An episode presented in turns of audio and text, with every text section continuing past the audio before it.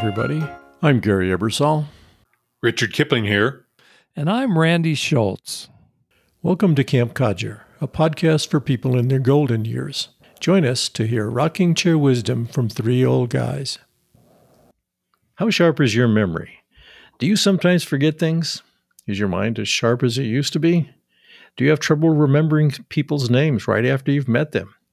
If the answer to any of these questions is yes, you are not alone. Many of us in our golden years don't remember things as well as they used to. On today's episode of Camp Codger, we'll be talking with Dr. Linda Sasser, author of Brain Sense, a guide and workbook to keep your mind and memory sharp. But first, Richard tells us we've heard from our listeners. What did they have to say, Richard? Thank you, Gary. Well, they had some great things to say. This first one is from the Things I Love About Getting Old episode. Kathy sent us this in response to our YouTube version. Hey, you old codgers. I'm a sassy senior codgerette. I used to leave for work before the birds were awake. Now I enjoy breakfast with the birds out on my patio. Sometimes no teeth or bra. Knowing the birds aren't judging me, just happy to have my health to wobble out there and enjoy the sunrise. You know, as you get older, three things happen. The first is your memory goes, and I can't remember the other two. great, great comment, Kathy. Thank you. The second one is uh, a comment about our much watched and listened to Jimmy Buffett tribute, and it's from Judy. And she says, Do you folks know one of our Santa Fe local bands, the Bandit Geckos, opened for Jimmy Buffett in 1973, even before Randy wrote about him? That was in 1975. They write that he was a delightful, cocky musician who introduced his band, all of his instruments, no humans, and seemed to know he was on his way. The nicest guy. Thanks, Richard. Those were fun letters. Keep those letters coming in, folks. We love to hear from you. Thanks, guys. Our guest expert today on Camp Codger is Dr. Linda Sasser, a nationally known speaker on topics such as brain wellness, maximizing memory and productivity, and optimizing sleep for better brain health. She's also the author of Brain Sense, a guide and workbook to keep your mind and memory sharp. Linda, welcome to Camp Codger. Thank you for having me. I'm excited to be here. Well, I don't remember why you're here, but um. oh, Randy, did you have to lead I, with that? Of course one? I did. Of course I did. Of course you did. Well, Dr. Linda, let's just jump right into your topic, which is of interest to a lot of folks out there in podcast land. Let's start with a big question. Is it normal to have memory problems as we get older? Actually, it is normal to occasionally have some memory problems, just forgetting names, misplacing things, you know, where did I put that? Sometimes needing to pause and remember directions. But what we like to say is if you forget where your keys are, that's normal. If you forget what they're for, that is a red flag. And so, if the ah. memory lapses start interfering with accomplishing daily tasks, paying bills, brushing teeth, getting dressed, getting lost coming home from the grocery store, then it's a cause for concern. Uh, many of our thinking abilities actually peak at age 30, which is kind of discouraging, um, and they subtly decline with age. So, as we get older, we're going to experience things like slowness in our thinking, difficulty sustaining attention, multitasking, which actually is something we shouldn't do anyway, and word finding, you know, tip of the tongue, when you know you know a word or a name and it's just not there. So some of these changes actually are due to decreases in brain volume, especially in the hippocampus, which is a memory center, and then in the frontal and temporal lobes. However, the good news is that vocabulary, reading, and verbal reasoning remain unchanged or even improve as we age. Well, that's a good combination of good news and bad news there. I feel better. I feel a little better right now. Well, the little lapses don't seem so serious. Sometimes you can take a little lapse and blow it up into, oh my goodness, it's the end of the line. And that's, that's I think that's one of the challenges. Are there, are there signs that we should be looking for in terms of really coming up with serious memory issues? I was a professor and then I started my business, Brain and Memory Health, because I wanted to educate what we call the worried well about all these things. Because with the prevalence of Alzheimer's and dementia, and especially many people being personally affected by it, by parents and so forth, it's exactly what you said, Gary. You, you forget something or things start happening and you think, oh no, is it happening to me? And I like to help people understand you know what changes are normal that we're all going to experience and then what are indicators that something could be amiss and you want to go see the doctor. So a lot of people ask me a question they say what's the difference between alzheimer's and dementia? Well dementia is actually the umbrella term. Alzheimer's is the most common type of dementia. There are other types of dementia like vascular frontotemporal lewy body and so forth some parkinson's and things like that but one of the biggest misconceptions is that all memory loss, you know, implies Alzheimer's, and it doesn't. Um, another thing I like to share with people is that there are other factors that can affect memory that have nothing to do with Alzheimer's. And these are correctable. You know, usually they're we call them reversible or at least hopefully reversible causes of memory difficulty. Some of them could be depression, anxiety, stress, Sometimes medications can interfere with memory. Sleep apnea has been known to do that. Dehydration. I could go on and on, but you know, it's all I always tell people if you're starting to have some memory issues, please see a doctor. Find out the root cause of what's going on. The sooner you identify what's going on, the sooner you can start doing something to hopefully, you know, keep things from getting worse you talked about Alzheimer's, uh, the misconception about Alzheimer's. Are there other major misconceptions that we all have about memory and memory loss? Well, I think that was the main one. The fact that just because you're having memory problems does not mean you have Alzheimer's. So, indicators that maybe you want to go see a doctor is if, as I said earlier, you're getting lost going home from the grocery store, or places that are familiar. Sometimes people put things in inappropriate places. You put your wallet in the freezer repetitive questioning, although a lot of us older adults tend to say the same thing or ask the same thing over and over again, and then forgetting recent events. One of the hallmarks of Alzheimer's is the failure of short-term memory. In other words, you can remember things from, you know, your childhood, but it's remembering who you had lunch with yesterday or where you went mm-hmm. this morning and then now it's gone.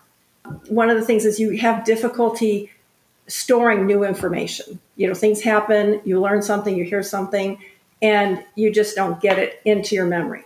You can still remember, again, things from the past, but not the, the current things. And also, another thing, executive function tends to suffer when there's a cognitive impairment, and that has to do with planning and organizing.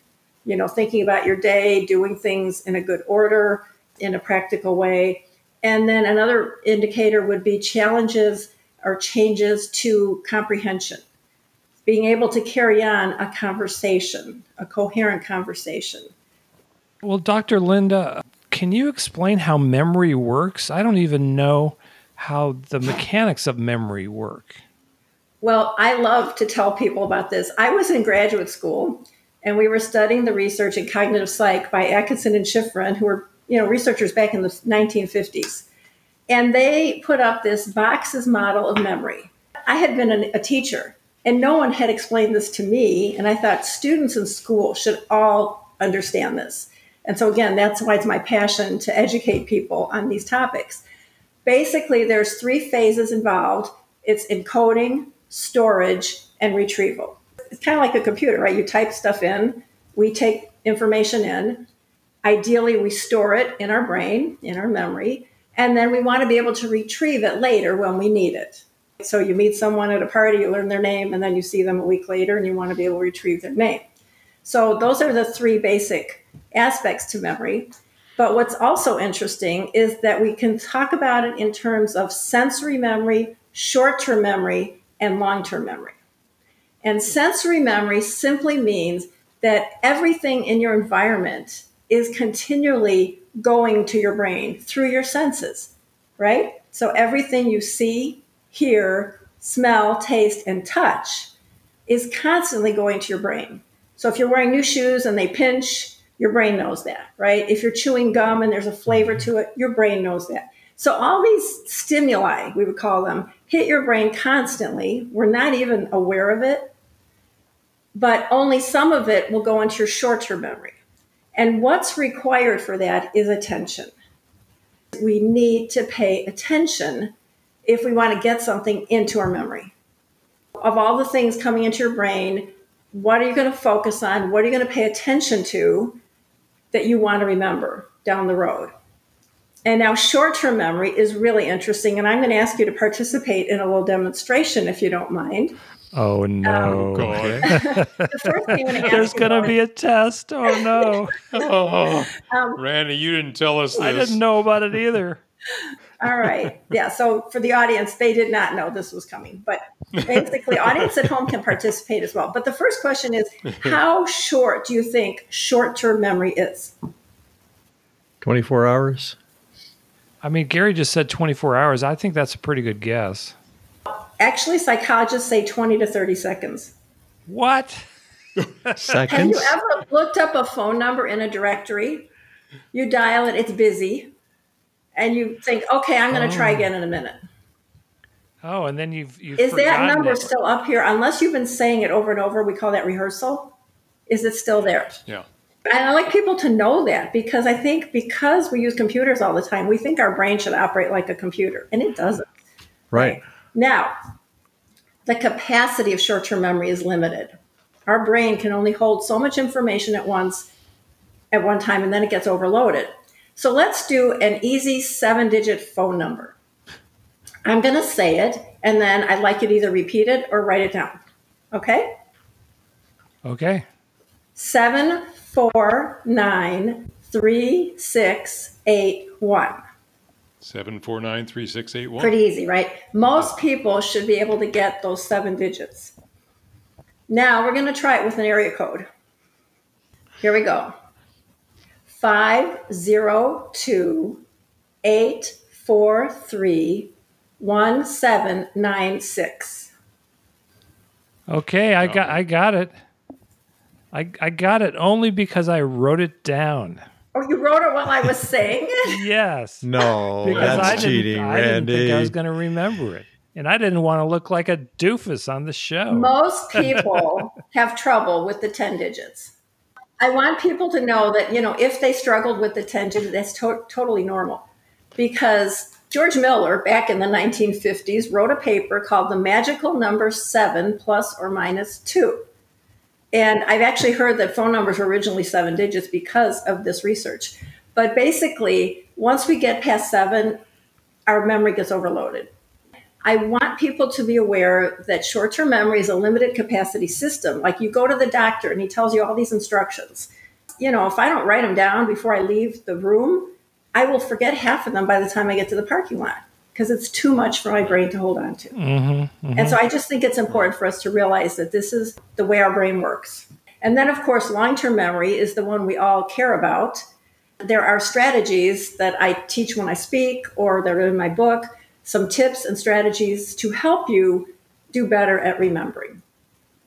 That seven digit test was really fascinating. We think, oh my goodness, we're losing it. We're not capable anymore. I can't remember a 10 digit number. It turns out I probably never could remember a 10 digit number. Interesting you bring that up, Gary, because when we're young and we have these memory glitches, we say, I'm too stressed, I'm too work, I'm working too hard, I'm not getting, you know, whatever. We have excuses. We don't care. We just know it's it's okay. When we're older and they happen, then we worry. Right? Right, right. So Yeah. Well, Linda, in your book Brain Sense, you talk about some of the daily habits that can improve memory and brain health. Tell us about the acronym you came up with, SENSE, S E N S E, and what that means. Yes, um, for some reason, I was able to come up with this acronym SENSE, and it pretty much encapsulates a lot of the things research is telling us we should be doing to keep our brain healthy. And so the S stands for socialize. It is really important for people to interact with other people. And the other thing I want to mention about socialization is hearing difficulties. A lot of people who are older have hearing difficulties and they don't get the hearing aids, they don't get them corrected. That's not good because it tends to make them withdraw socially. I actually have a neighbor across the street. She doesn't participate when we have group events in the neighborhood. She says, I can't hear well, so there's no point in me going. And so that's not a good thing. We want to stay social. E is exercise. We know that what does exercise do for your body? Well, it works it out. It makes you stronger. Yeah. Increases your oxygen uptake. Blood, It's- blood Yes, flow. it increases blood flow, which takes oxygen and nutrients to your brain, which it needs. Mm-hmm. So, exercise is very good for the brain. And it's important to maintain good blood pressure for that reason, you know, to not have hypertension. And we know that exercise does produce or result in neurogenesis, the birth of some new neurons. And usually that happens in the hippocampus, which is a memory center of the brain. So it's hmm. really important. They're saying exercise is one of the best things we can do to keep our brain healthy. And then the N is nutrition. What we eat definitely impacts how well our brain works. The Mediterranean diet and the DASH diet are both excellent. So that's been shown to lower your risk for Alzheimer's. And then the second S in sense stands for sleep. It has been found that we really need sleep for memory. And a lot of people do start having challenges with sleep as they get older. We know that during REM sleep, that's when we're dreaming usually. We know that during REM sleep, the brain takes information you've learned that day and stores it or consolidates it into long term memory. And so, if you're not getting adequate sleep, restorative sleep, we like to call it, it can impact your memory in a negative way. The other thing they've discovered more recently is that while we're sleeping, our brain removes waste proteins, including beta amyloid, which is one of the things involved in Alzheimer's, that are toxic to our brain cells. And so it's doing a cleanse of our brain as well. So there's so many reasons Whoa. to get good sleep. Again, in my book, I can talk about some tips for that, but some basic ones are just not having caffeine too late in the day if it affects you. The power down hour, we know that a lot of our devices, cell phones and tablets, they emit blue light, and that can actually interfere with the brain's production of melatonin, which helps you to fall asleep. And I was listening to one of your podcasts yesterday, and I heard you talk about naps. Yeah. That would that would that would be That would me. be that would be Richard. me. And isn't it great that as you know older adults, we can just we're retired, we can take naps when we want to, right? and that's great. She's now my best friend. However, the nap should be short. You want it not have it be more than 20, 30 minutes tops and not too That's late in the do. day. Or guess what's going to happen? Then you're not going to be able to fall asleep. You won't sleep at You night. got it. And then the E is education. Learn new mm-hmm. things. Basically, our brain loves pattern and familiarity. It likes to do what it knows how to do. But if you want to create some new neural connections in your brain, you need to force it to learn to do different things. Some people are trying to learn a new language. Some will learn to play a new musical instrument.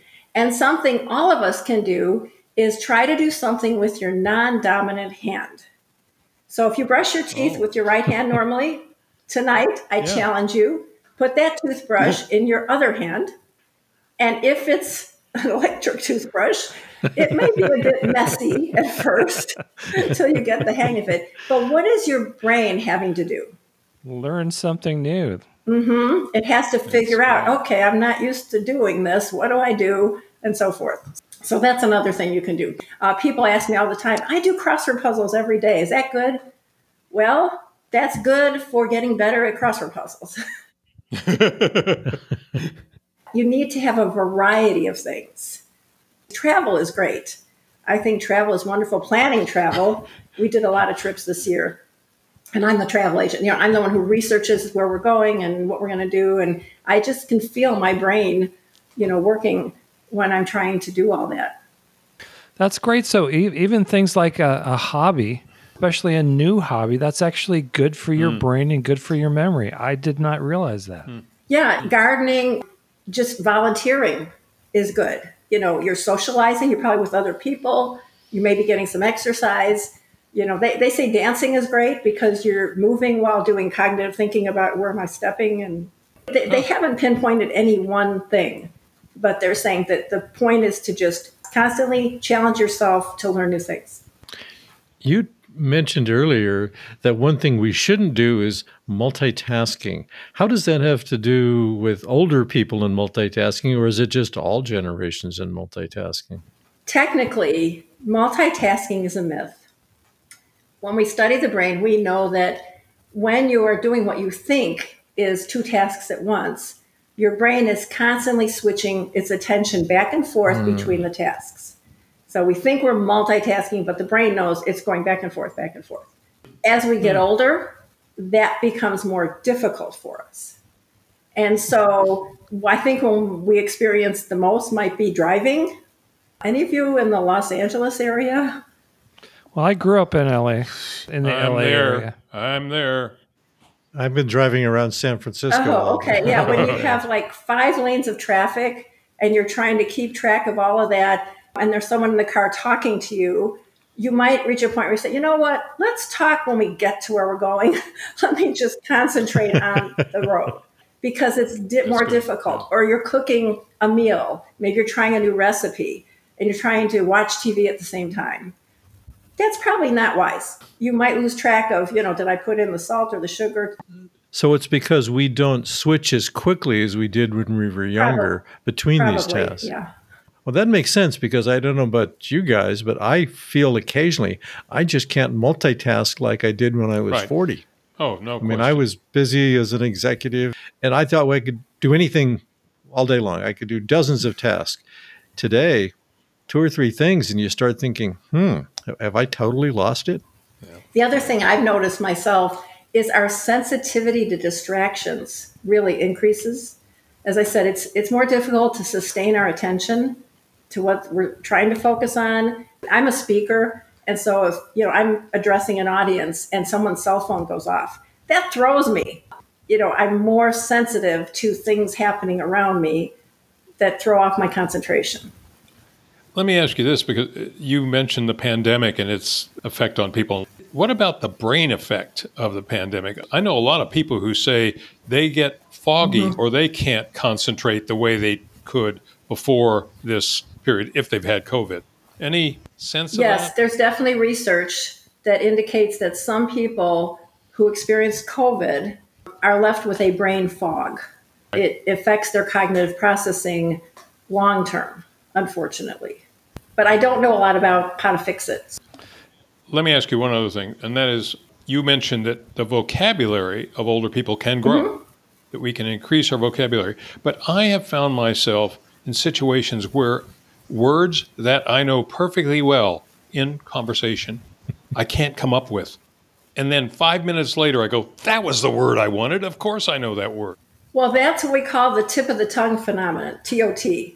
And basically, it means that you have trouble accessing, retrieving common words that you've used your whole life. I still have a vivid yes. memory. I was 50 years old.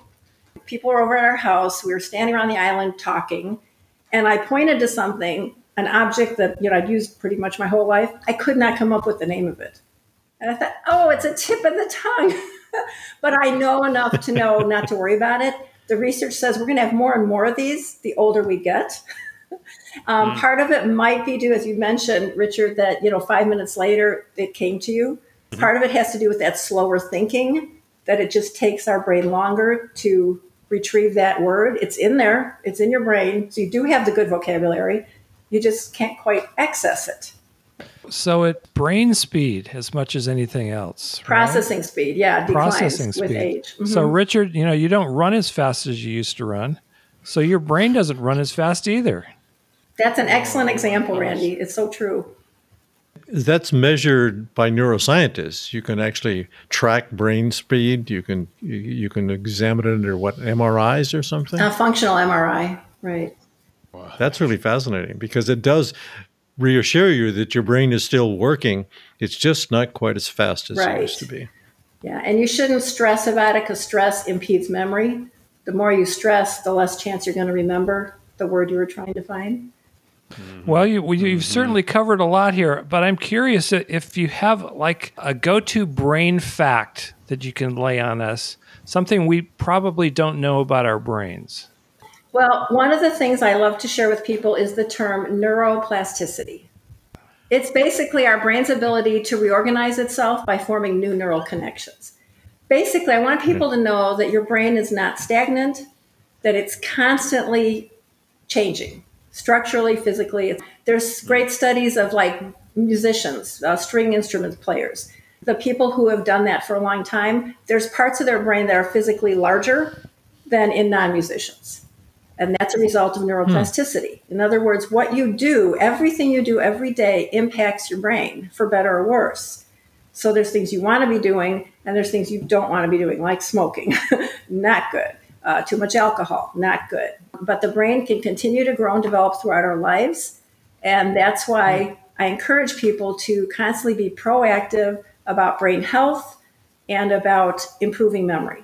Because if you don't have cognitive impairment, there's no reason you can't maintain and improve your cognitive functions and your memory. That's great information. Thank you so much. Well, Dr. Linda Sasser, thank you for sharing your wisdom and improving memory and brain health for seniors. Um, that's a topic that we're all interested in. I'm sure our listeners are now inspired to take better care of their brains and work on improving their memories. Uh, where can listeners buy your book, Brain Sense, and where can they learn more about your work? Well, I have a website, brainandmemoryhealth.com. And you can even watch some video clips there of my speaking when I give some tips for memory and so forth. This is the book, Brain Sense, a guide and workbook to keep your mind and memory sharp.